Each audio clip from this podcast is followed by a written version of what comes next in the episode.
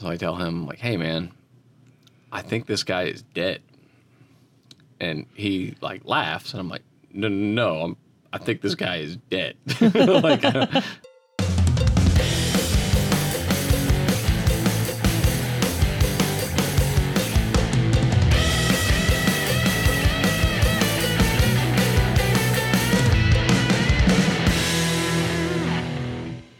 Hey guys, welcome back to Couple Goals with S&M. Hello. We are on episode 23. Yes, we are. I thought I'd actually deliver on my promise to talk about when I found a dead body. Okay, It's not really that exciting, but why are you shaking your head? because it's not that exciting, but it sounds exciting. That sounds exciting. So I used to do pest control, and part of that job was doing stuff for property managers, going into apartments to do preventive maintenance, typically. So typically on a, on a monthly schedule. So this was a relatively new property or new customer, I should say. The property wasn't new. It's a new customer, and the property manager is walking me around this apartment building and knocking on doors and letting me into all the apartments when people don't answer. And I go into one apartment thinking I'm heading into the kitchen, and I headed into what turned out to be the living room. And I noticed a man, well, there was a bed in the living room, and there was a man laying on the bed, and he was laying in a really strange position. He was on his back. His head was not up by the headboard, his head was hanging off the side of the bed. And there was this weird, dried fluid all on his shirt, and his mouth, and like running down the bed. It was kind of a brownish color. And his his head was turned really strangely. His whole body, you know, was just kind of contorted a little bit. And I could tell immediately something wasn't right. Something's not right here. So, of course, I say, "Sir, hello, sir. I'm here with pest control." And he does not respond Yeah. to and uh take like another step or two towards him and you know I could tell he he's gone and I'm like I'm like yelling at him, clapping my hands. And the the property manager he's like out in the hallway or something. And I, I don't remember his name. So I tell him like, "Hey man, I think this guy is dead." And he like laughs and I'm like, "No, no, no I'm I think this guy is dead." like I'm not getting any like any his whole facial expression changed at that point. So he came in and he saw the guy and immediately he called 911. And at this point I'm just standing there listening to him on this, this phone call with the 911 operator and I can only hear his side. And my favorite part was they, they clearly had asked him to either check his pulse or try some kind of CPR or something. Yeah. And I, you know, he, he explains the situation, and, and then he's like, "No, no, no, I can't do that. No, I can't do that." like that was his response. So yeah, it wasn't. It, it, what was weird is it, he could he must not have been dead that long. It didn't it didn't smell bad in there, Yeah. and there were no. This was summertime, and, and there were no flies in there. Typically, that's a very common sign that you know a, a body's been decomposing as the flies come in to strip it clean. I only know that because dead um, mice and rats I would deal with. You could always tell when when flies had gotten in there, or they would you know you would find their little carapaces and and their little egg sacs and stuff they would leave behind. So yeah, so Well- that's my story. Uh, just for you, Stacy. Stacy, thanks for asking for that. that's good. That's that's a good story. I actually have a news story this week All right. that you pointed out to me. Oh, I don't want to. I don't want. I don't like this. You pointed out to me, and then you told me you refused to I just read the headline. That was enough. you refused to read it because it freaks you out. So I have decided that I'm going to read it because if I read it on the podcast, you have to hear it. That's messed up, man. That's an abuse of power. Yeah. Yeah, classic Maggie. Mom split like a banana after horror jet ski accident, report says. Split like a banana. Now, when I think of that, I don't know what that means other than like a banana peel, the way you peel a banana, or like literally just right down the middle. But I think of more of a wishbone when I think of that. So either one is horrifying, and I don't really want to know the details, but here we go. A 31 year old mother is reportedly recovering in a Turkish hospital after undergoing two major operations this week to repair several internal organs that were damaged in a jet ski accident on the last day of vacation. Ashley Donnelly was said said she was I'm sorry said she was split in two like a banana on Monday after she fell off the water vehicle she was riding as a passenger and was blasted by the powerful jet. Donnelly, who was vacationing with her husband and teenage son, was reportedly sucked underneath the jet ski while it was being driven by her son's friend. Ah. The blast, quote, ripped her insides out. Jesus. In an interview with The Sun, family members claim they were unsure as to whether Donnelly will need a colostomy bag or if she will be able to have more children. They're also raising money. Christ. Ashley is in real agony. Stacey Kelly, Donnelly's sister, told, wow, she is like, they're so Irish, um, told the news outlet she really wants to get back now for the children. She was just joking about it and how, and, and to make people feel better, but it's horrendous what has happened to her. And she is so lovely. She's full of life and bubbly.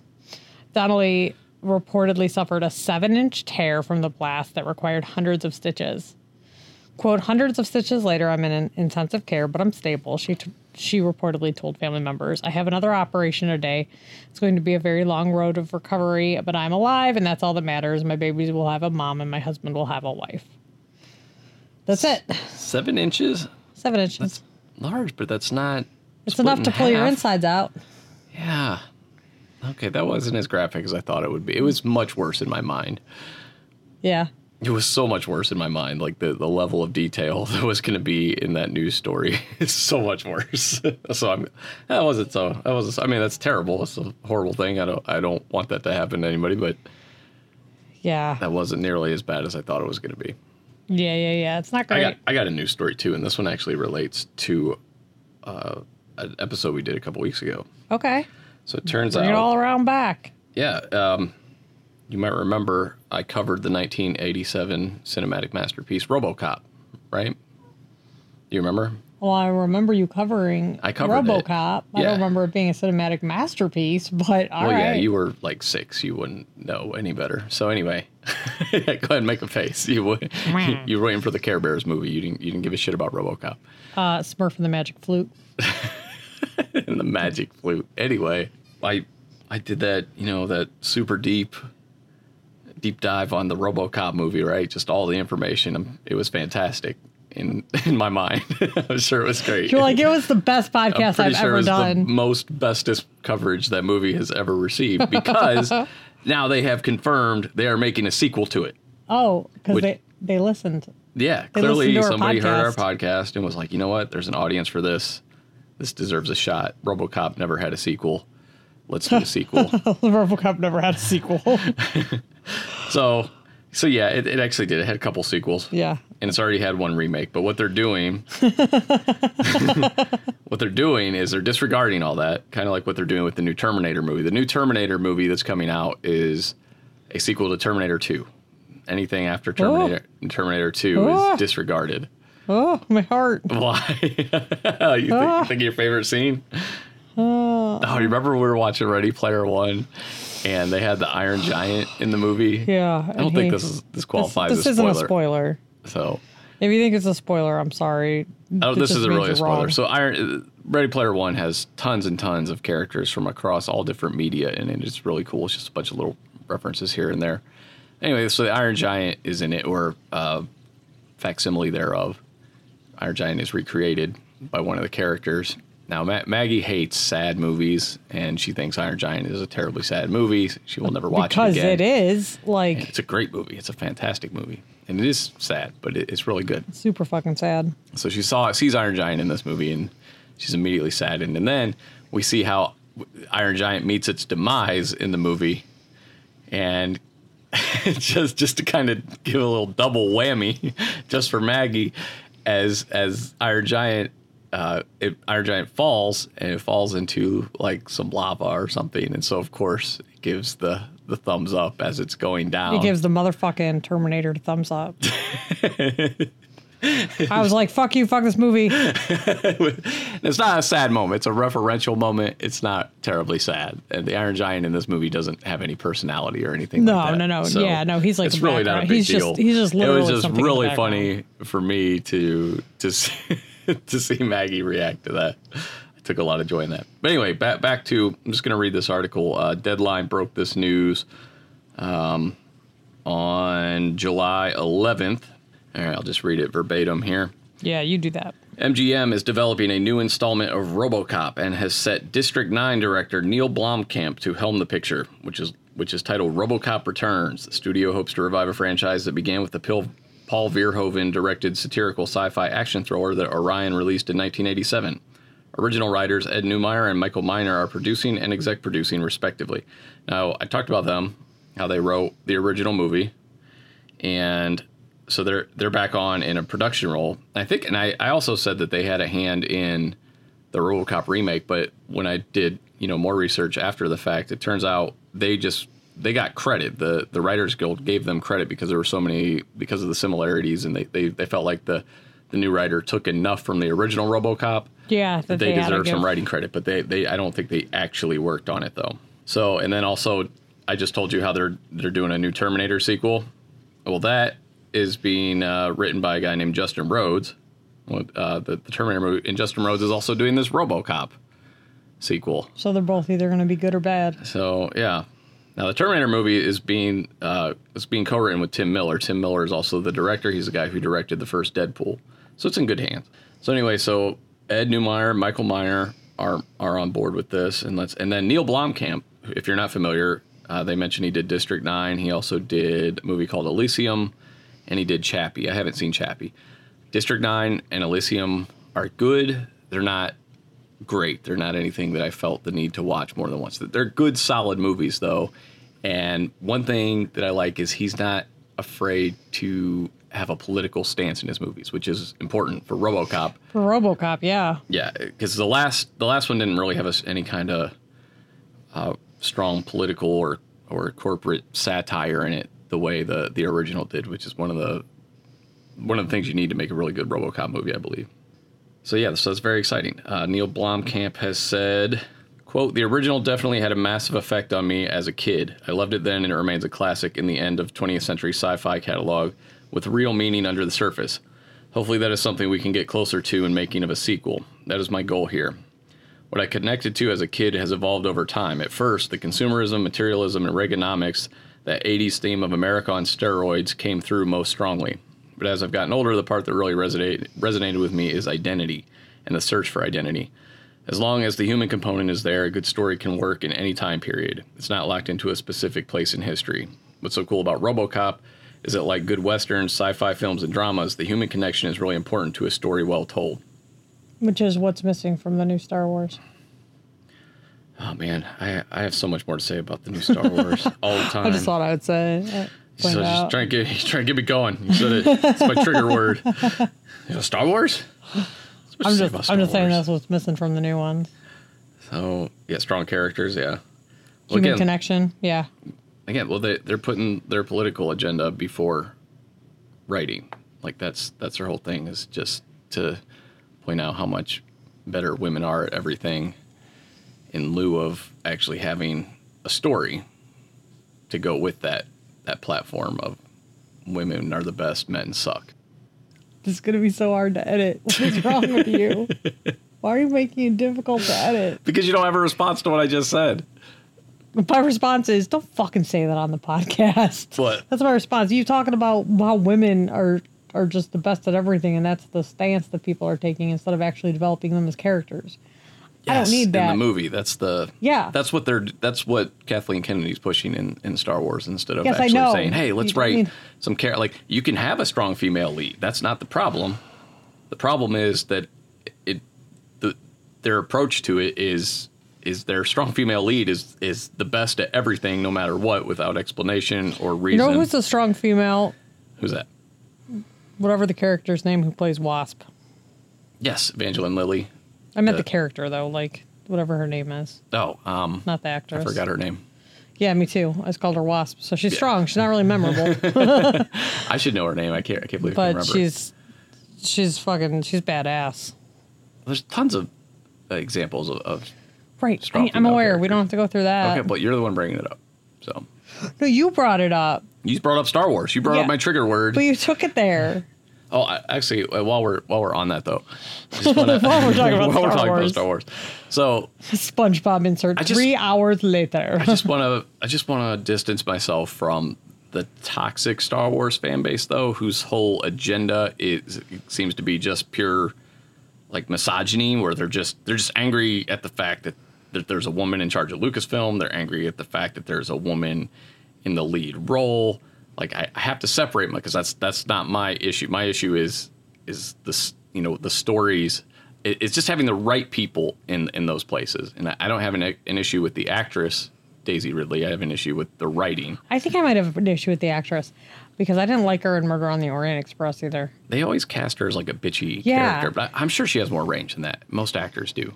Hmm. It's kind of I don't know if I was an it's actor. hard because be like. I, I do that when, when I see a character again go, going back to RoboCop when I saw Kurtwood Smith as Clarence Boddicker like that's who he, I had never seen him in anything else so that's who he that's who he was to me you know and then you see him as Red. Red or whatever in that 70s show and there's there's honestly little you know he kind of a, a dickish character on that but he's, He's, a not huge dick on that, but he's, but he's funny. not terrifying No. you know, like he was in RoboCop. So it, it it's always weird when you see some eh, like when you see an actor in their very first role.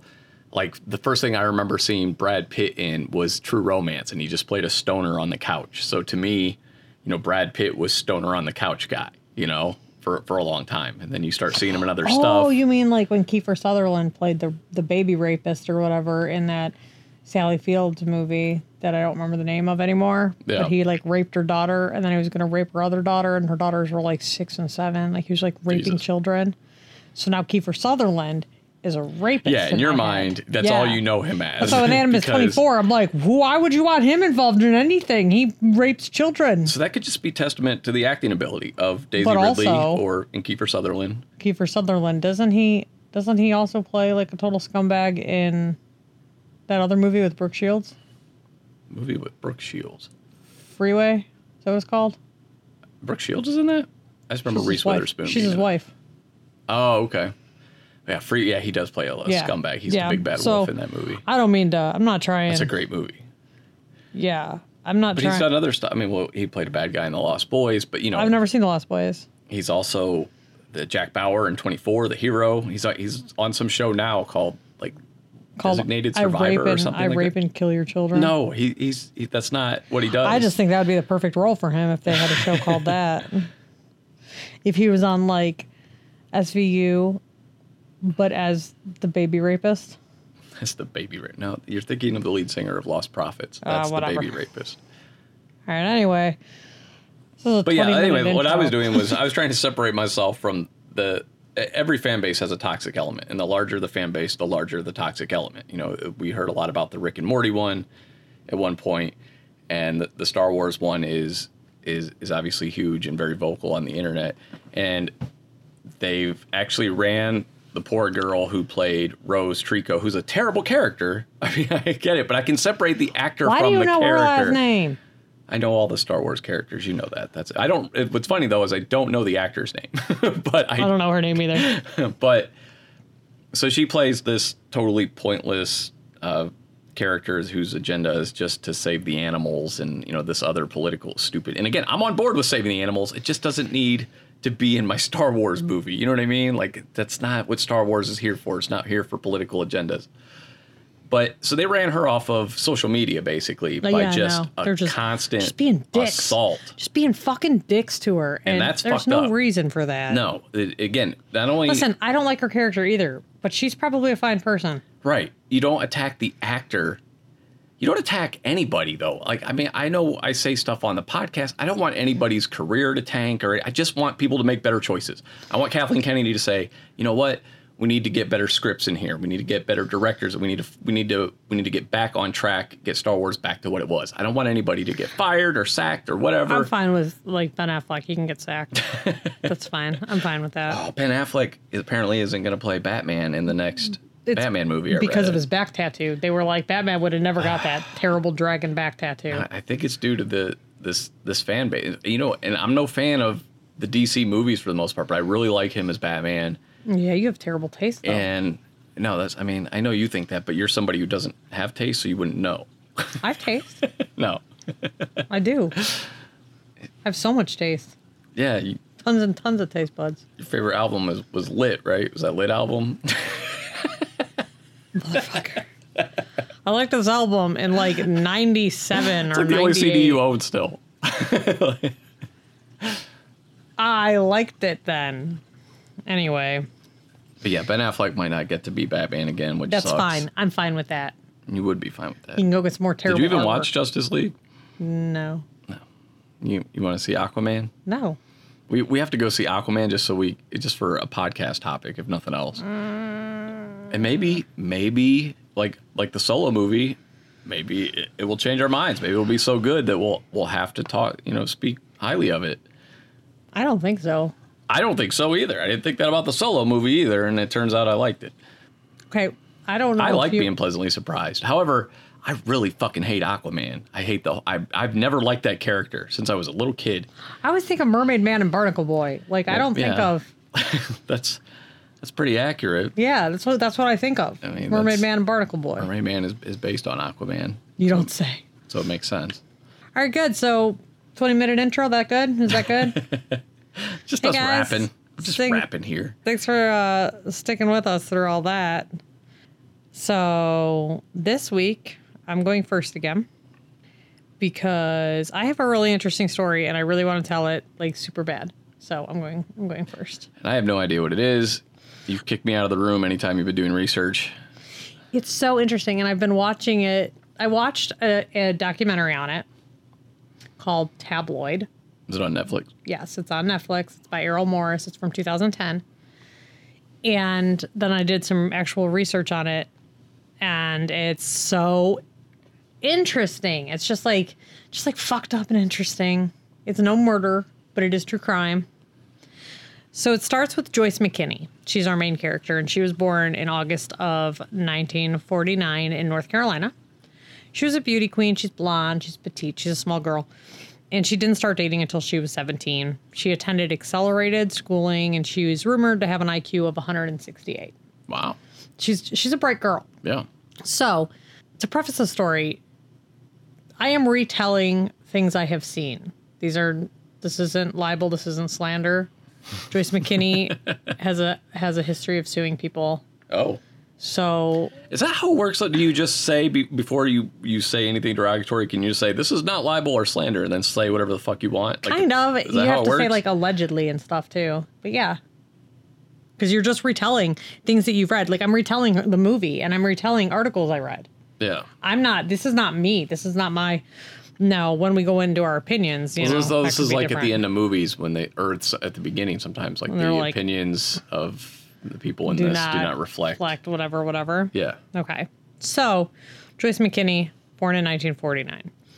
While at school, her professor told her about a group of people he thought she would really enjoy hanging out with because they were really straight laced, and Joyce was really straight laced. She was very, like, she was very, very goody goody, which is hilarious when you hear the whole story. Okay. But he, her professor introduced her to this group of young adults, and she immediately takes a liking to one named Kirk. She didn't realize that they were Mormons. Oh. So, a little bit about Mormons. Mormons are a religious and cultural group related to Mormonism. It's the principal branch of the Latter day Saint movement of the Restorationist Christianity initiated by Joseph Smith in upstate New York during the 1820s. In 1823, Smith said an angel directed him to a buried book written on golden plates containing the religious history of an ancient people. Smith published what he said was a translation of these plates in March of nine, or I'm sorry, of 1830, and it was called the Book of Mormon, named after Mormon, an ancient prophet historian who compiled the book for him. In 1831, the church moved to Kirtland, Ohio. Now I'm taking a pause here because if you are an early listener, episode one, which can only be found on our website, couplegoalspodcast.com right now, it's not streaming anywhere else. But episode one, I cover the res- the what was it called? I don't know. It was it was a branch of the Latter Day Saints. Yeah. and it was a Kirtland cult killing Right.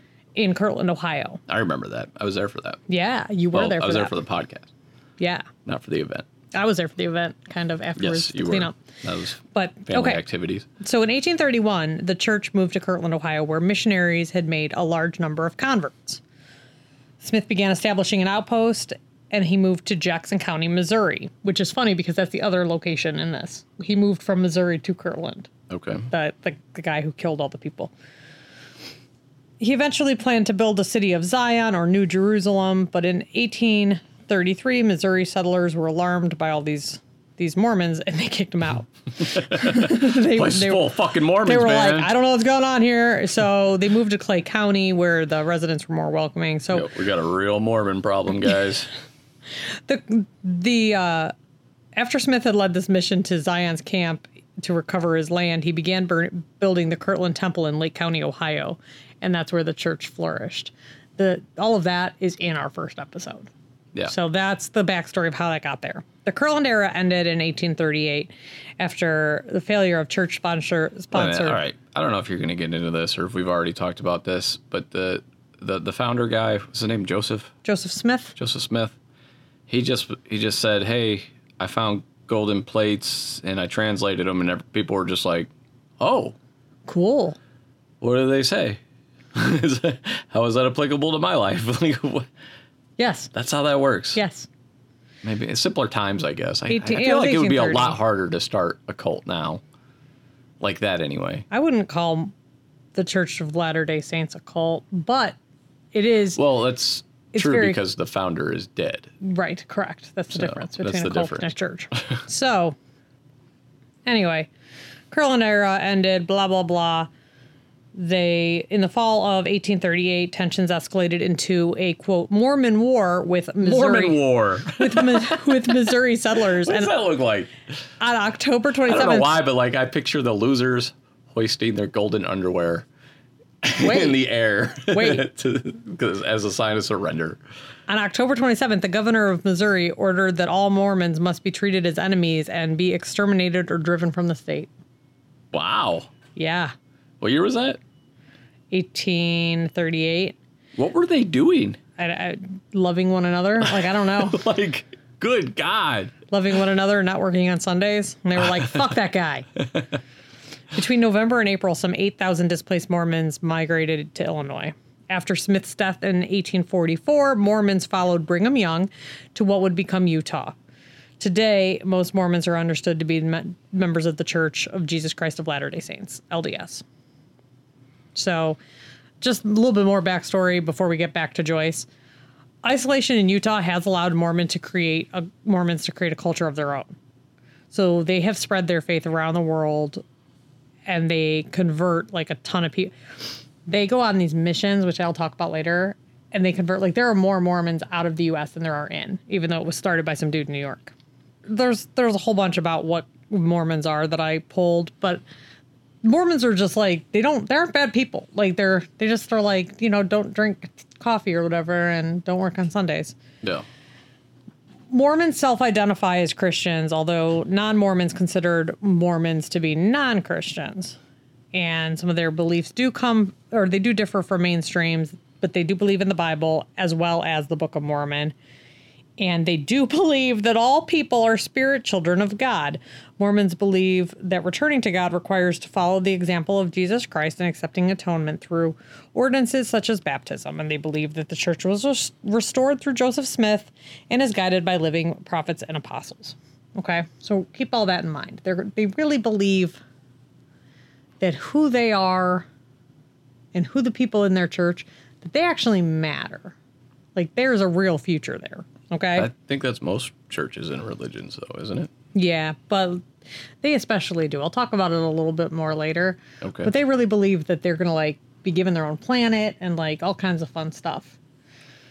Well, it's kind of like heaven. You know, believe people believe in heaven. You get to be a god in this religion when you die, if you do it right. Wasn't that kind of like? I mean, they say heaven's a perfect place where, No, I, I don't think at any point though I get to be a god ever, ever. well, like what kind of godlike powers? They powers, Maybe powers of creation, or they have like magic underpants.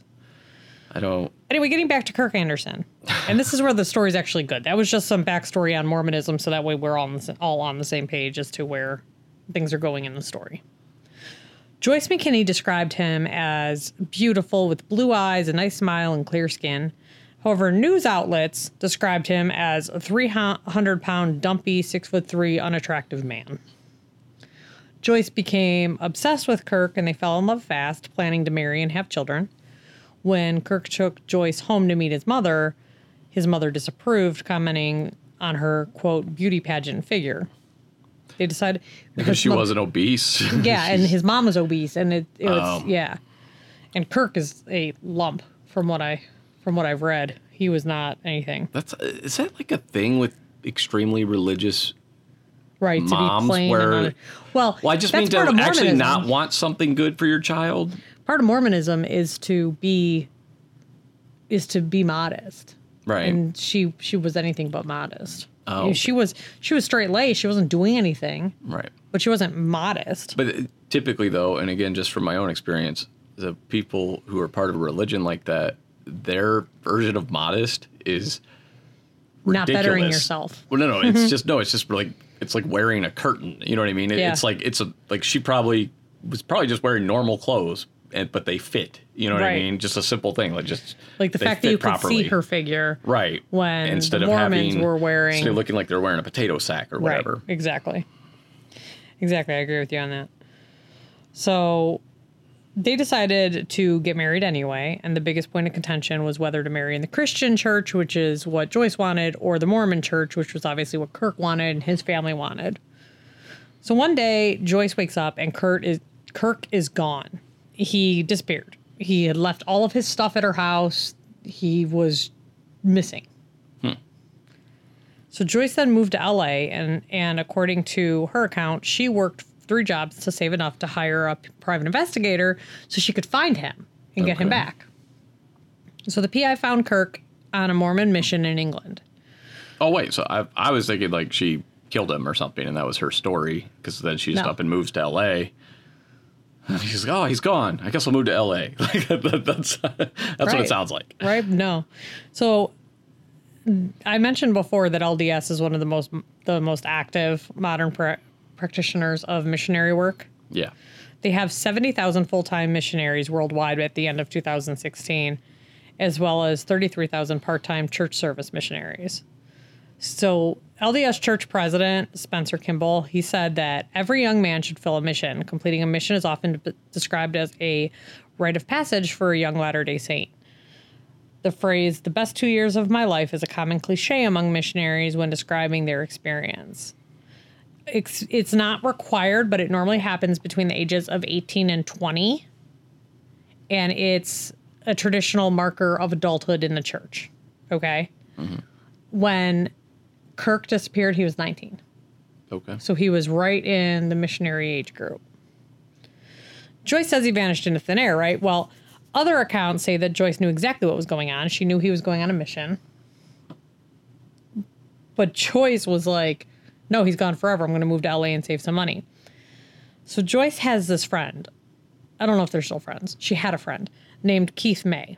Keith was clearly infatuated with her. Like every account, nobody says different. He did whatever she wanted. And once Joyce found out that Kirk was in England, she asked Keith to help her assemble a team to go and get Kirk back. Hmm. So in 1977, they hired Jackson Shaw as the pilot and some guy from Gold's Gym named Gil for muscle. yeah, his name is Gil. This is, it's like the beginning of the A team or something. Right. what is this? Jackson recounted his first meeting with Joyce and said that she wore a completely see through blouse with no bra, and she flashed around cash. And to explain her massive amounts of money, Well, that's not very him, modest if that's true. She's not. she's not a Mormon. I know, but I'm just saying. Like earlier, I was saying, oh, well, you know, you can just wear normal clothes, and religious people will be like, "Ah, she's so immodest. Well, yeah, if you wear show, clothes that shows your show your nipples, Right. If you're, but if you're literally wearing see-through shirts with no bras, like, well, I could see, I could see that. I could see where the mom would get upset. well, this was she was trying to woo Jackson into working for her, so she was using her sexuality. so she flashed around cash, and to explain the money, she told him she was a model. And he was like, in the documentary, he goes, I didn't know models made that kind of cash. Guess it depends what kind of model you are. So the four of them left from LAX to England. And at customs, Gil, the bodybuilder, was pulled aside and he was questioned. Because he was like, Oh yeah, no, I'm you know, I'm a bodyguard. And they were like, For who? And it just freaked him out. Like nothing came of it, but it, it scared him. And once they got to England, Joyce started unpacking. They said she brought 13 bags with her. They were like, she had so many bags. Yeah.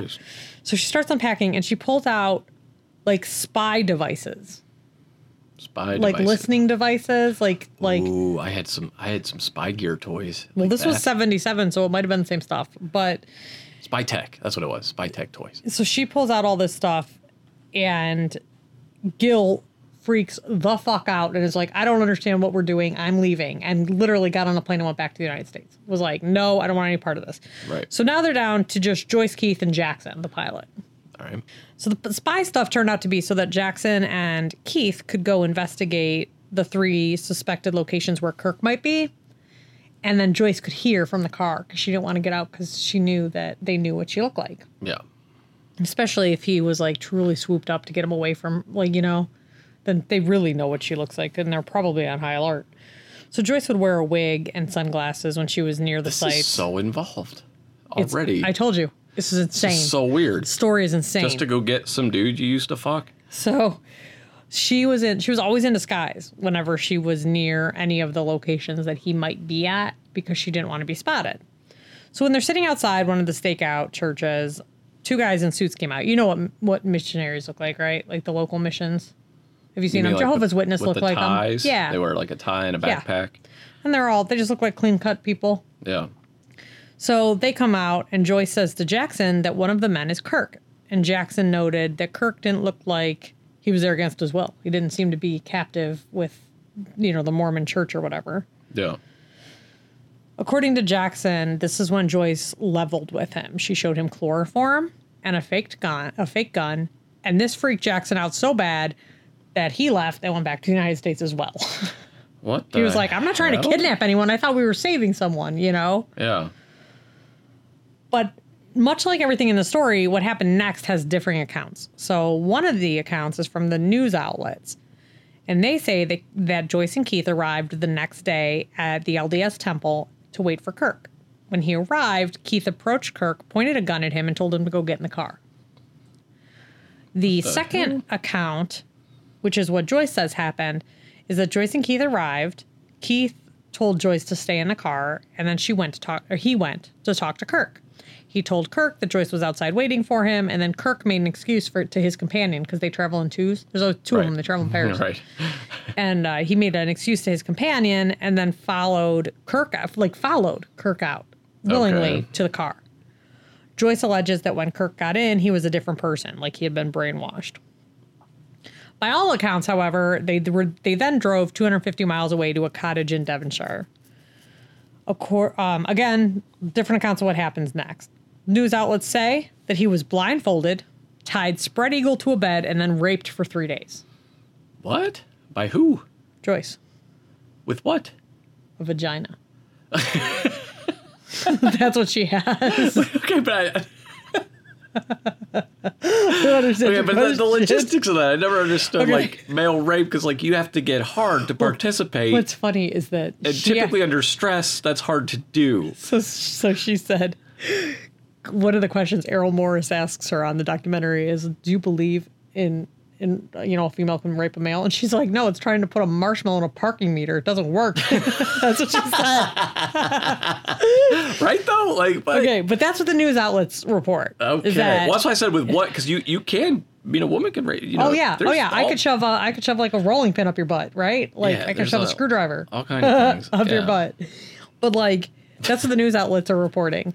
And then Joyce says it was mutual. She said that they got to the cabin. She cooked his favorite foods for him. He really liked fried chicken. They danced. He asked for a back rub, and then she went to give him a back rub, and that's when she found his temple garments, which are the magic underwear that everybody talks about. Ah, And she said that she was so disgusted that she ripped them off of him and threw him in the fireplace.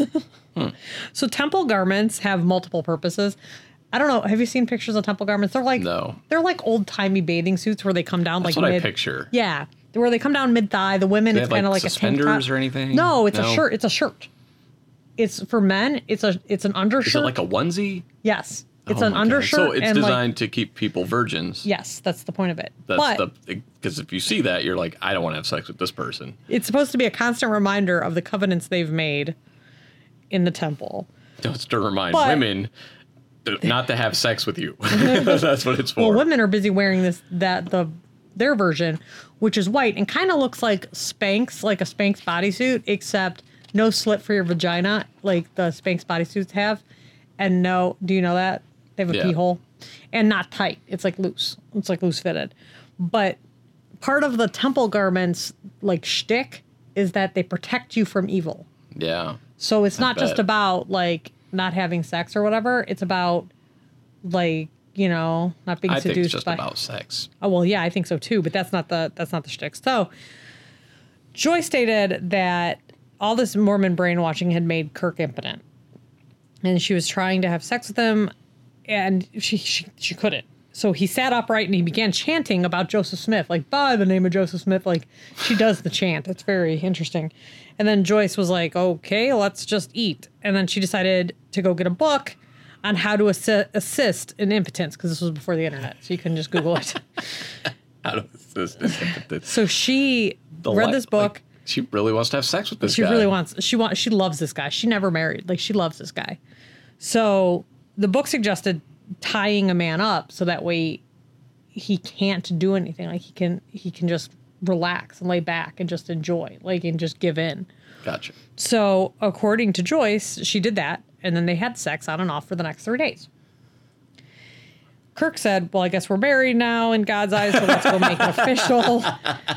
so Kirk was like, I guess we're married now. I put my thing in your thing. We're married. That's what. That's how it said, works. So let's go make it official. So they drove into London and they decided to have burgers real quick beforehand at the Hard Rock Cafe. Because remember when that was like a big deal and now it's lame. Yeah. Well, I've never been to a Hard Rock Cafe. We were at Roxino is a Hard Rock Cafe. I've only been to one Hard Rock Cafe. Joyce is waiting for a table. Kirk said, Hey, I'm going to run across the street and go grab a newspaper. And he comes back and he slams the paper on the table and was like, Look, his abduction story was on the front page of the newspaper. Mormon abducted. Like, huge, huge, huge news. Hmm. So Kirk starts freaking out because he, just found out he was kidnapped. He just found out. he didn't know. he didn't know. He starts freaking out. He didn't want to Shit, I think I've been kidnapped. like you guys. you guys, everybody calm down.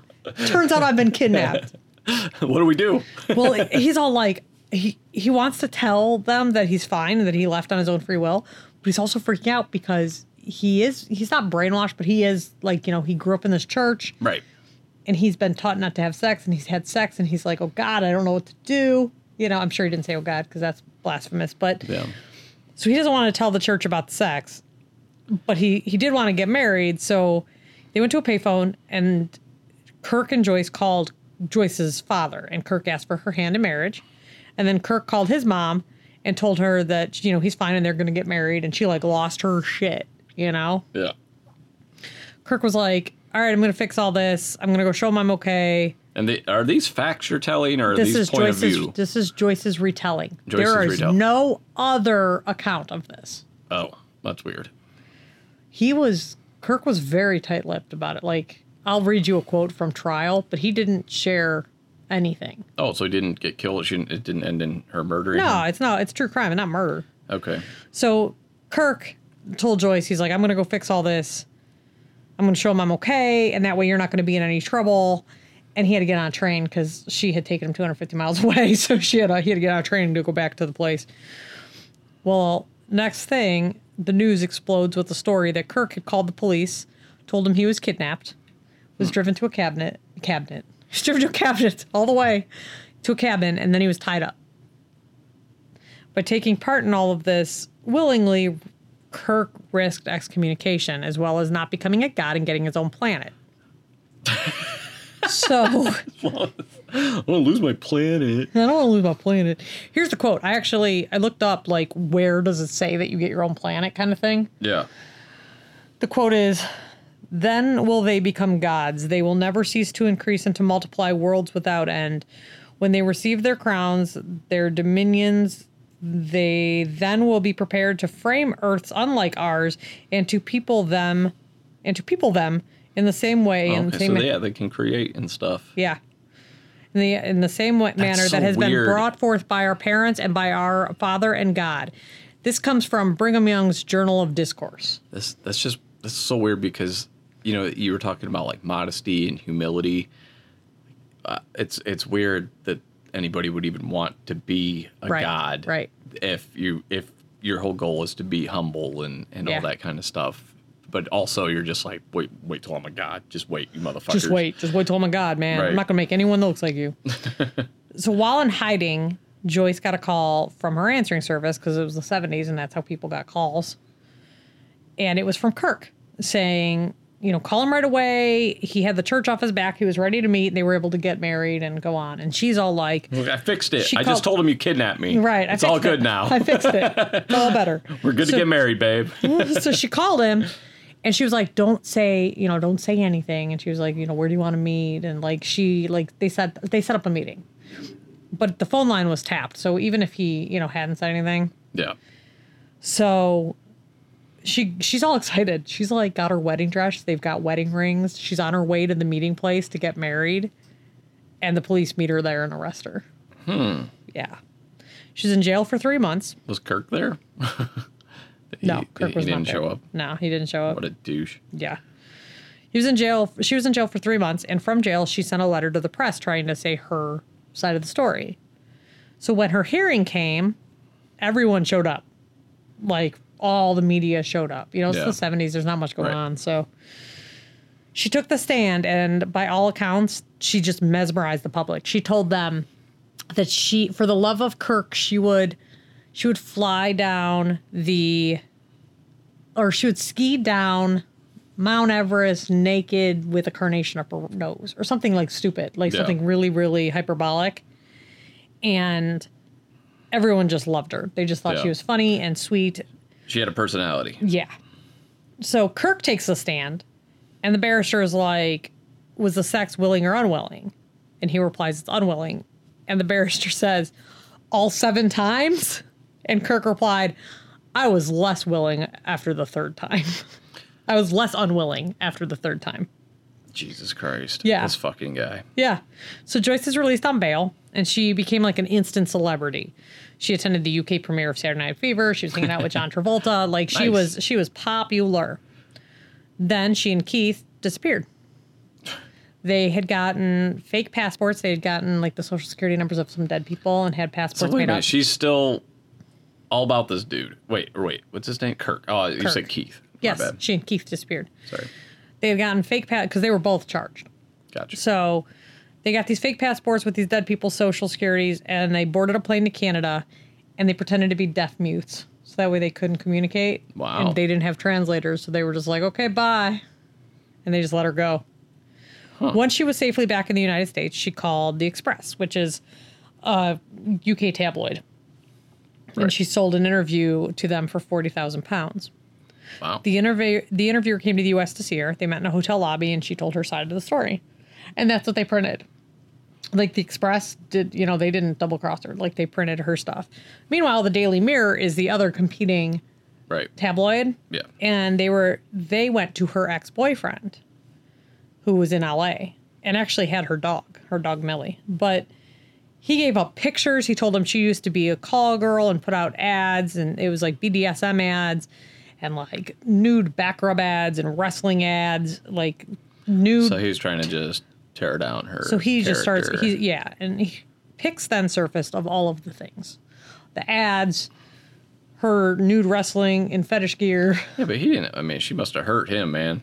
Like, So that's fucked up.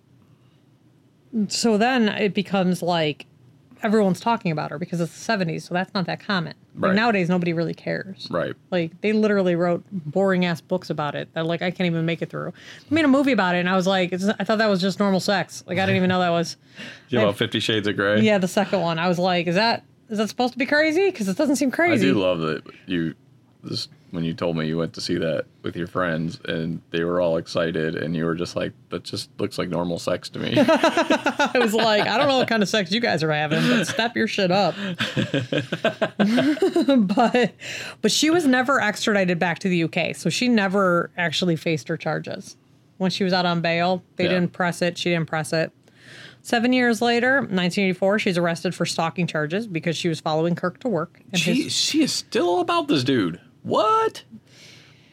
So she ends up after after that arrest, she's distraught, she's housebound, she's trying to write a book about her experiences. She's got severe agoraphobia. And she buys a huge guard dog named Tough Guy because occasionally there would still be a reporter and her whole town hated her, you know, because they all had heard of her and they were all judgmental as fuck. Right. So she buys Tough Guy, who is a pit bull mastiff bulldog mix. Hmm. Sounds like a giant pit bull. Sounds like a giant ass dog. And the dog got stung by a bee, had to go on prednisone. Who could Joyce get the medical claims- history of tough guy? But listen, Joyce claims that because everyone in her neighborhood hated her so much that they filled Tough Guy's prescription incorrectly and it made her dog go mad. They gave him a too high of a dose of prednisone. And prednisone is fucking brutal. Like, that's Yeah, not a well, it's joke. steroid, right? Yeah. So Tough Guy lost his shit. He attacked her. He bit off three of her fingers on one of her hands. He ripped her out of her intestines. Jesus Christ. And he was mauling her in her front yard when she started screaming for her other dog, whose name is Booger. So she's calling for Booger, and Booger jumped in. Booger's a pit bull. Booger jumps in, pulls off Tough Guy. Tough Guy dies. Booger, she recovers. Booger recovers. like. Booger killed tough guy? yeah. Holy shit. So Booger became her service dog. She taught him how to like open doors. She taught him how to like open the fridge and get. This get story pop. is nuts, dude. I told you it was. So Booger died of cancer in 2006 and she was distraught. She was like, "Take me with you," which is how I feel like I'm going to be with my dogs. So, she reaches out to RNL Bio Company to have Booger cloned. Oh, nice. They took a tissue sample from Booger's belly and they flew it over to Korea. Dr. Han, who was in charge of cloning, called to say that the host dog, who like looked like Sam, was just like this weird tan dog and like not not at all a pit bull in any way, um, was pregnant. So Joyce flew over to to Korea for the birth, and there were five booger clones. Jesus. So she ended up giving live birth to five boogers. and well, there's our episode title. she ended up giving birth to five boogers. guess what the cost was for that? if you like a per dog, Well, no, because it's only the one cost. You just get however many. It's oh, like it's like a hundred thousand, right? it's 150,000 back then. At the news conference, because this was a big deal, to have five live births, Yeah. booger booger births. she named them all like Booger Bob, Booger Sam, Booger like she named them all like Booger something. Booger. I would something. retire the name booger. so anyway, she, she at the news conference she was trying to lay low still, and she went by her middle name. But quickly, everyone who had ever met Joyce or read about her like knew exactly who she was because she looked the same. I mean, she might be thirty years older, but she looks Yeah. essentially the same. And she claimed, um, Joyce claims that all of the proof of what actually happened was stolen from her. That's why her book never came out. And then Errol Morris, who made that documentary I was telling you about called Tabloid, Joyce McKinney is in this. She gives her side of the story. And Yeah. then she immediately, once it came out, she sued him, saying that he didn't tell the story correctly. She has a history of lawsuits, according to Errol Morris. Er- Errol Morris, but in the end, Errol won. So she had signed the form, she did everything. That's the story of Joyce McKinney. I mean, it's not the end of the story; she's still alive, but Where does she live now? North Carolina. Yeah, that's crazy. Yeah, So she's like a crazy stalker lady. she seems sweet. I mean, I'm not saying that she might not have some issues, yeah. but when you watch the interview, she seems sweet. Yeah. And she said she's like dogs and children just love me. And I'm like, you seem like someone dogs and children would love, you know? I'm not saying she's not she doesn't have her own issues, but she really does seem like a sweet lady. It was a fucking bananas story. I watched that I watched that documentary and I was like, now everybody has to know the story because I can't possibly be the only person to know about it. Yeah, that's crazy. I know. So what's your shit? My shit. So, uh, I wanted to talk about RoboCop 2. And yeah, you made like that face at me when No, I mentioned fine. it earlier. That's fine. so that kind of put me off doing anything about RoboCop 2, man. What am I? What can I do? You could do RoboCop too, but here's the thing. I just love cybernetically enhanced civil servants. That's all. like, can I? Is it strange? It's it's just like a little behind the scenes. So instead, so he's gonna do. research. You could do RoboCop too, and then what I'll do is next week I'll do. Um, the episode, the RoboCop episode of Bob's Burgers. that way we can just bring it all back. there's a RoboCop Bob's Burger. Yeah, I'm sure it's mildly amusing, like every other episode of Bob's Burgers. he's got a cybernetic mustache. It's pretty solid. Hmm. It is. You're the worst. Well, then I was gonna divert, and I was gonna do. Uh, I was looking into who who invented the practice of modern day massage, because you know you were asking about that the other day, and uh there's not anything to it. It just turns out a guy was trying to get laid. That's how massage was born. So we'll just skip that. That's that. Is that for real? Maybe. That's where massage came from. that doesn't seem right. I feel like it came from like Eastern healing culture. I'm talking about modern day massage. Like, you know, yeah, I mean, but massage has been around, but yeah, it, it turns out it just just dudes trying to Did get laid. Did you invent It's it? just dudes it trying you? to get laid. Did I invent massage? yeah, I told I told my best friend yesterday. I said I said something about being like stressed out I because thought oh, I was your best friend. I told my best female friend yesterday something and and I was like, "Oh, I'm so stressed because I haven't mentioned this on the podcast, but when this podcast comes out, I will be recovering from surgery, nothing major. I'm just having some breast lumps removed." So, I was talking about how stressed out I am. Non-cancerous. Non-cancerous breast lumps. Yes.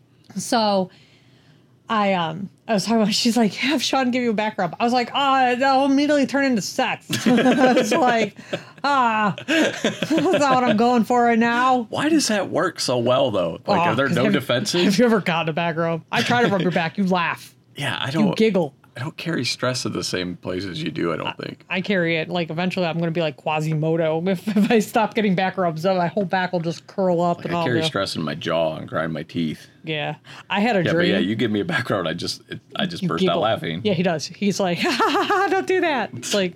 It tickles.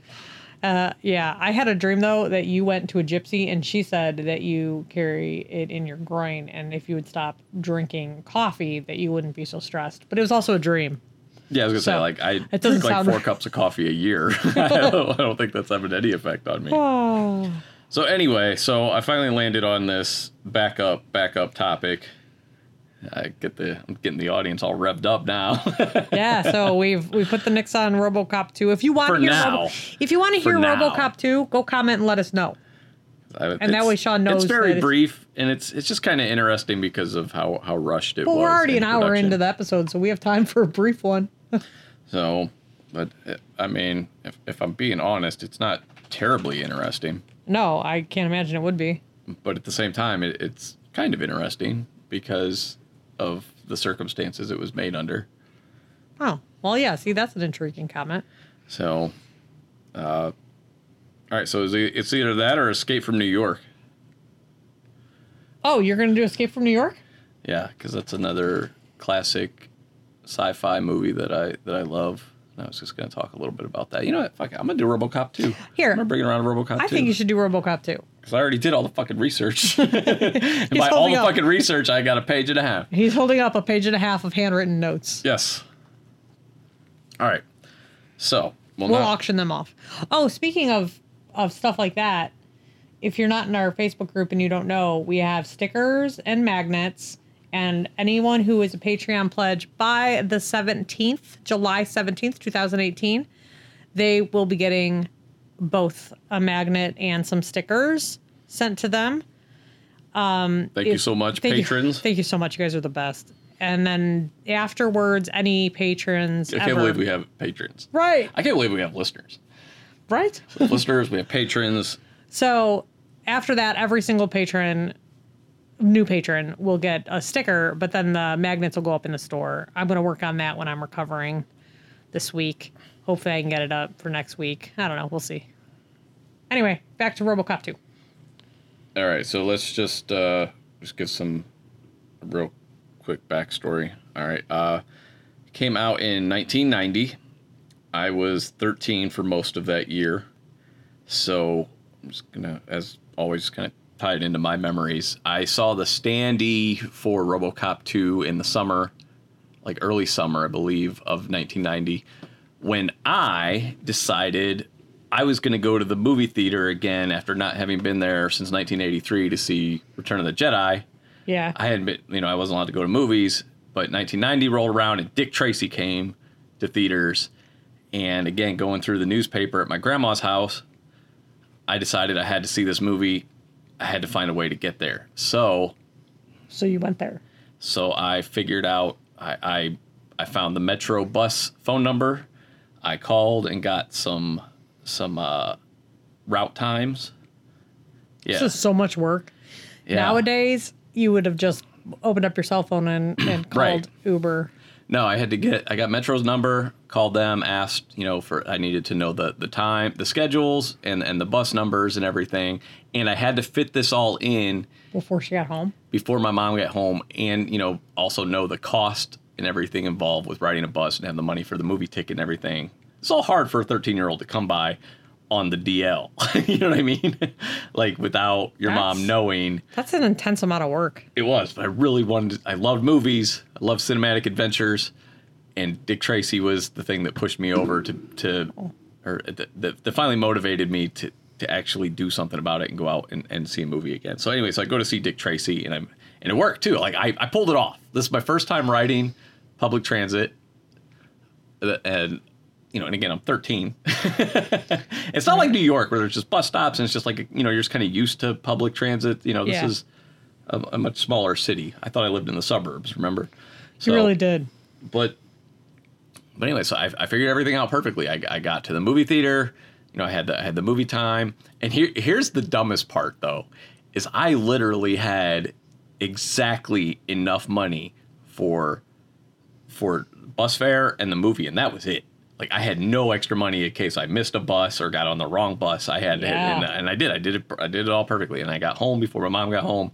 She had no idea that I had gone to see. Now, and then I was like, man, I want, when I saw the RoboCop 2 standee, and I, I was like, man, I really want to see that, but it's rated R, and like that was, you know, it's hard to get Right, because you need a 17. You need Right. 17 or whatever. So so anyway, yeah, that, that was you know I had seen RoboCop thanks to my my friend's dad who had rented it. So and then when RoboCop two came out on video, he rented it. I, I got to see it anyway. I didn't get to see it in the theater.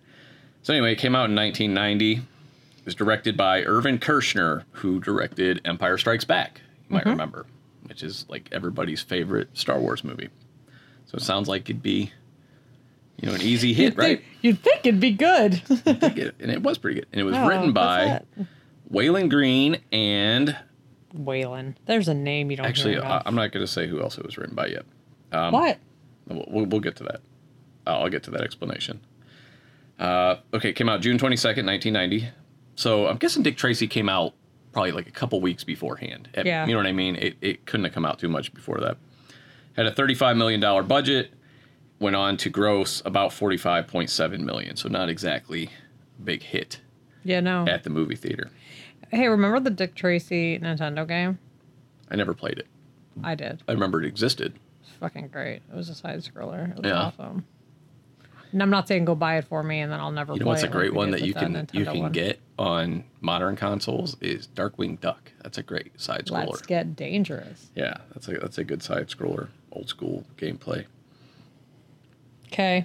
All right, so I'm just going to go over the actual plot of the movie real quick.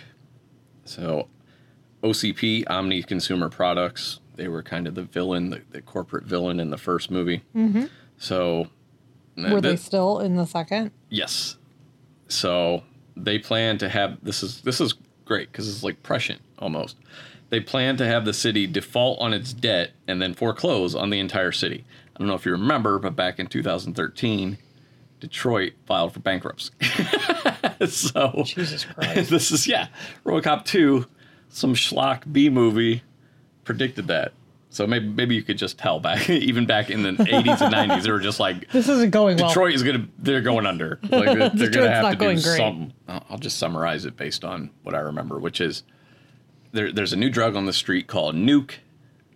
They don't really explain what it does. That's one of my biggest pet peeve words. Nuke. The fact that that would be a drug on the street would infuriate me. So there's a new drug on the street named Nuke. It Let's is Stop saying that. There's a, uh, it is made by a guy named Kane and his gang, which is consists of Hob and Angie and a bunch of other people. They make Hob is five. no, he's like twelve or thirteen. Oh my god, so unrealistic. Yeah, well, no, it's. I'll get into that. I'm just, I'm just giving you the basic, basics of, of the plot here. So they, they have, you know, Detroit is, you know, on, on the edge of ruin. The cops are striking everything. This drug is going around, and they decide they need another cybernetically enhanced police officer. So they come up with the RoboCop 2 program. The lady in charge, she's a psychologist. She decides that the that the reason RoboCop was a success was just a fluke that they got a good police officer. They were trying to do a RoboCop 2 thing with other police officers and it wasn't working out. They kept killing other people and killing themselves. Just wasn't uh-huh. working out. So she gets the idea to put a criminal in there. Because the idea her her idea it, it's ridiculous is that they can you know that this will be somebody that appreciates being in a powerful suit and and being given long life and everything like that because they're you know she's talking about like death row criminals or whatever. So ultimately kane gets taken down by robocop. Kane ends up becoming the subject that they put into robocop 2 and then my, my favorite thing about RoboCop 2 is that the end fight scene, a lot of it is stop motion animation of RoboCop and RoboCop 2 fighting each other, and it's fantastic. It's like a Ray Harryhausen nightmare. like it's, it's fucking fantastic. I love it. It's stop motion robo. Somebody has to go in there and move, you know, little tiny RoboCop Right. around, you know, 24 times per second to create this whole fight scene. Yeah. All right. So anyway, so it had a, a pretty convoluted development. So the original creative team uh, on the first movie, which was Jon Davison, Ed Neumeier, Michael Miner, and Paul Verhoeven, they Orion Pictures wanted them to do it, and To do what? to do RoboCop 2, to do Oh. the sequel. Uh, and they were they were going to do it. They were on board initially. Jon Davison stayed on board. However, they lost the other three. Ed Neumeier and Michael Miner they lost because there was a Writers Guild strike. So they had to. They were in the Writers Guild. They had to go on strike. So they lost their their key writers, their cre- creative Right. influences. Paul Verhoeven just he didn't. A combination of not wanting to do a sequel and also not wanting, you know, when they lost the creative team, he, he, he especially lost interest, but he, he just didn't want to be saddled with doing it. He didn't do a lot, any sequels that I know of. You know what I mean? He made a Yeah. lot of, a lot of movies, Starship Troopers, Basic Instinct, The Hollow Man, Total Recall, but he never did a sequel to those movies, you know? So anyway, Orion was in financial dire straits in 1988. I don't know if you remember, but RoboCop came out in 1987. It was, it was a surprise hit. Made like over $50 million. But why was were they in bad shape a year later? because they had a string of failures in between there. So they invested money in movies that did not perform well. RoboCop was the fluke. So they decided they needed two RoboCop sequels ASAP. Yeah. So that's always good to make hasty decisions like Yeah, that, right? that's that's wise. Yeah. I wish I was in business in the eighties. I would have been so much better at Well, it. notice that you don't see the Orion Pictures logo anymore when a movie starts up. Oh, I remember Orion Pictures. Yeah. Like they did Terminator. So yeah, they did a lot of good stuff. So anyway, so Someone mismanaged that money. they were given nine months to make RoboCop 2, and they didn't even have a script yet. So this explains a lot about why RoboCop 2 was not nearly as good as it could have been. So Yeah. they have nine months to cre- get a script and get a cast and crew together.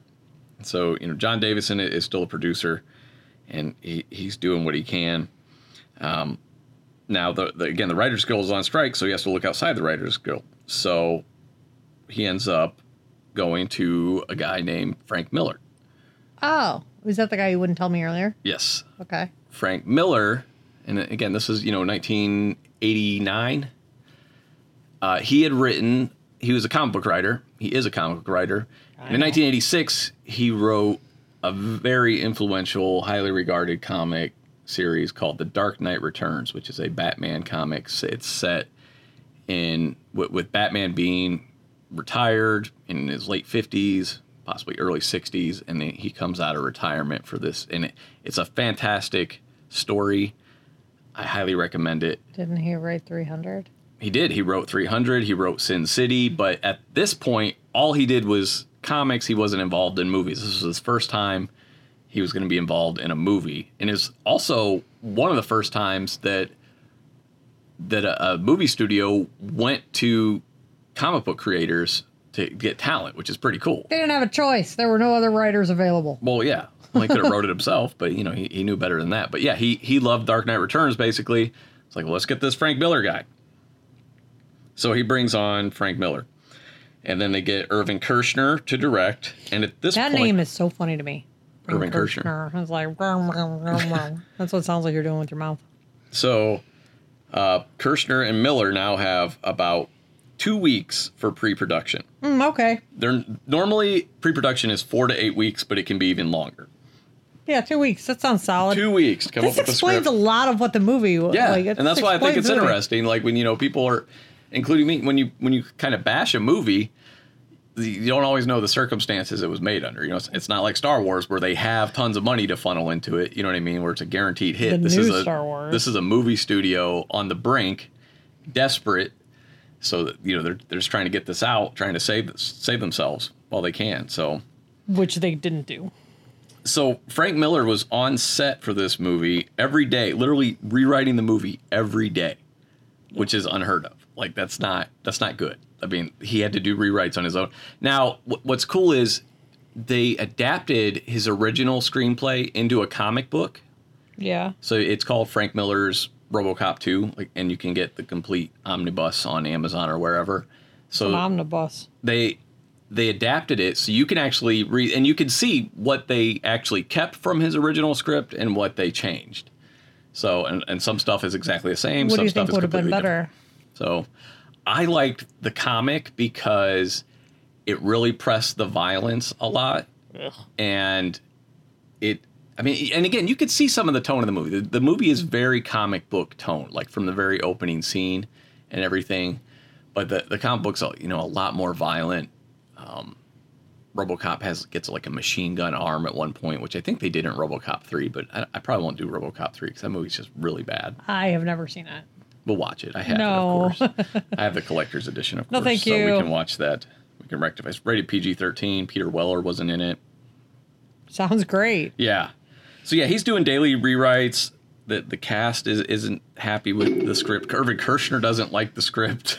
like as and so they're just changing it on the fly. Like nobody likes this script. Yeah. they're making but, it anyway. meanwhile, yeah, Orion is just like we, choice. we got we got to make this money. They they brought Phil Tippett back. I don't know if you remember it, but he handled the Ed 209 in the first movie. Oh yeah, that guy. So he handled the animatronics and, and puppetry and everything.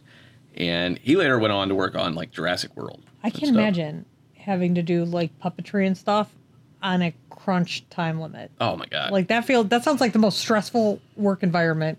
Like I'd rather disarm bombs. Like I can't do I can't do Well, it gets better because Phil Tippett says at one point he got conjunctivitis, and then a week later he got a cold, and then a week later he was on one of the pneumatic devices they were using for effects, and it malfunctioned and slammed him into a wall, and he broke a rib.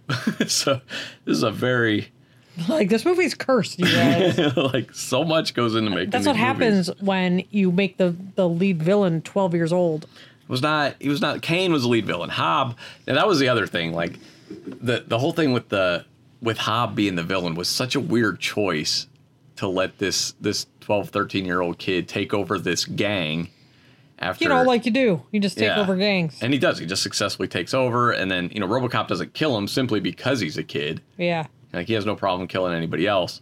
But this Hob kid, you know, he, he's this Hob he's like swearing, he is shooting everybody, like he is super violent. I'm trying to find out the actor's name. I don't I can't remember his name. He looks like He always reminded me of the kid, uh, and I can't remember his name either, but he was in Sin City and he was in Terminator 3. That's who he kind of reminds me of, but I don't think it's the same guy. He played that, that yellow bastard in Sin City, oh that guy. Yeah, no, I don't know. but no, he kind of has the same eyes.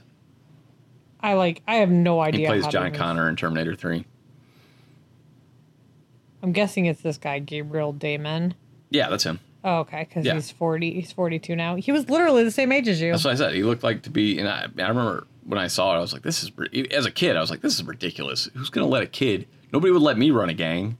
Why would you let this kid run your gang?" Yeah, he oh, he worked. Um, he only worked up until like 2006, and then he retired. I don't remember seeing him in anything else other than RoboCop 2. He was in Newsies. I never saw was in- he- Newsies. but most everything was like voiceover work. He was in TaleSpin, Little Nemo, I saw Tails. I watched the TaleSpin. the Little Mermaid. Like he did, he did a lot of voiceover stuff. Dude, you saying the Little Mermaid made me think of something, which is the the whole thing with the way cinema is going right now, Yeah, where everything is big superhero movies. being remade. well, it, it's a lot of remakes, it's a lot of superhero movies, but it's a lot of big budget stuff. And you know, b- back in the '90s when I went to the theater a lot, and even in, in the early 2000s, you could go see All stuff with smaller budgets. yeah, There, you know, you didn't. You had money to do it because tickets were three dollars. Exactly. Like tickets have gone up like 400% or something. But the home video market has stayed the same. Like basically, you know, I remember seeing like Little Mermaid and Batman are probably the first home video releases I remember seeing like in a store. And I remember they were like 1999. And that's how much Blu-rays are. 1999. They, they hasn't I gone up remember. at all. I thought. I remember when DVDs came out, and for a while at the very beginning, right, right. They're always higher. Expensive. Yeah. And I was like, oh my God, I'm never going to be able to afford to buy movies again. And then Right. they came right back down. Dude, that RoboCop DVD I bought, and it was also Criterion Collection. They always charged a premium anyway. That was like that was like a thirty-five dollar DVD or something at the time. My That's how my Toy Story 2 disc was when Toy Yeah. Story 1 and 2 came out on DVD. Yeah, well, it was like- two movies though too. Yeah, it was like it was like a $40 thing. Good story. Wait, is there more to it? No, not really. Oh, That's all I okay. had. So it was short, and there's not. It wasn't like fantastic. But I'm just obsessed with RoboCop. I'm very excited that you know that our podcast has made this this sequel possible. So Yeah, you guys are welcome. We're pretty sure that was all us. Also, if it sucks, uh, don't refer back to me. but fingers crossed. Got a good creative team on it. So hopefully, and it's the, oh, and on Twitter, I follow Neil Blomkamp on Twitter, and you know people started bombarding him with questions, and they're like, you know, is it going to be satirical? Is it going to have you know, uh, you know, political point of view? Is going to have tons of bloody squibs? And he's like, yes, it's going to have all that stuff in it. So he a gets bloody it. squib. the squibs, the the little packs of fake blood they put on people Oh. like in the original movie, how they put like Paul Verhoeven was always having people. When I was watching the behind the scenes, they were the actors were saying like, you know, I had squibs attached to me before, but I'd never had this many attached. There were so many attached to me that they physically hurt when they went off. Like, yeah, so That's funny. that that that's gonna be that's gonna be part of the movie. Uh, that, that's good. That's but also remember, I was also excited for Disney to acquire Lucasfilm, and look how that turned out. So You're I'm- I'm excited not for always- Aquaman. I mean, I am not excited for Aquaman. I will never be excited for Aquaman. you love Aquaman. I, I'm somewhat excited because I just think it'll be really good material for the show for us to, or, or again, it'll it'll change minds. Uh, I'm not a, I'm not averse to that. I can have my mind changed. Do you really think it's going to change minds? I hope so. I real I hope it's like Han Solo. And again, Han Solo's not amazing, but because I had such low expectations, I really enjoyed it. You know, it's a, it's a good solid movie. I've got super low expectations. Aquaman is just there's I don't care who you cast. There he is can't- handsome. He's a handsome man. yeah. That's not a selling point. and me. he's a handsome man, and also, but he also appeals to the, like to people like me. He's he's rugged. He, you know what I mean. he he's not a pretty boy. He just, you love you, you love eyeliner. I don't love eyeliner. I don't love for eyeliner. What did I, didn't I wear eyeliner for some reason, or did you just put it on me? Oh my god! One time when oh, it was I was terrible. I was like 19, and he was like 23. Were you trying to make me look like Johnny Depp in Pirates of the And Caribbean or something? No, I just wanted to do your makeup. It was before YouTube was a thing, or I would have recorded it. But I just wanted to do your makeup because you have pretty eyes, and I was like, oh, and Oh, like, thank you. you're welcome. But I so I wanted to put eyeliner on you, but I used waterproof, and then you couldn't get it. I didn't know anything you- about eyeliner, so yeah, that was a nightmare. It was, he was Like, like, I got like a "It's fucking. Brillo pad in my eye socket trying to get this shit off. He looked great. He looked. he's he's a beautiful. I'm sure I did. But anyway, but He's a no, Jason beautiful Momoa man. is like I like Jason Momoa a lot. I like think- eyeliner on men. Yeah, I- Gerard Way, Johnny Depp, Yeah, you, you Jason do. Momoa. Yeah, but I I think he's a good actor. But at the same time, you you can't make Aquaman cool. I don't care who you fucking cast. I don't know. He has pretty It's cool Aquaman. contacts. No, I think it's gonna be. I think it's gonna be garbage. Yeah. All right, so that's everything for this week. Uh, rate, review, subscribe. Yes, please. If you are interested in becoming a patron, you can do so at patreon.com slash couple goals podcast. And like I said, if you do it before the 17th, I'm sending out all kinds of, or the 17th, uh, up to that day. Because I'm going to be pretty hopped up on pain meds the 16th and 17th. But the 18th, I should be getting some of my senses back, and I'm going to be packaging stuff up and sending it on out to all, everybody who pledges before that date. It's pretty exciting. I got all the mailers, doing all my own stuff. Soon, in the next couple months, we hope to have some T-shirts. So weigh in if you have any I'm- ideas I'm of other help merch. with that stuff. Like I can handle that stuff. I can't just can't handle the, the computer side. Of Oh, things. Sean's gonna help. He's gonna be, he's gonna be our production manager. I said I'm uh, gonna help. I'm not managing anything. I'll be more of you know just like, like a gopher, just whatever you need me to do. Yeah, you can pick that stuff up on Tuesday, and then you can take it to the post office. Yeah. That's, oh. Well, Oh. that was the plan. Maybe we can get that stamps.com money. Stamps.com, baby. Stamps.com. I don't actually have an account with them, no. but I would get one if they would sponsor me. All right, that's everything. Thanks, Anything- guys. Anything else? No, that's all I got. All right. Bye forever. Bye. No, just kidding. Bye till next week.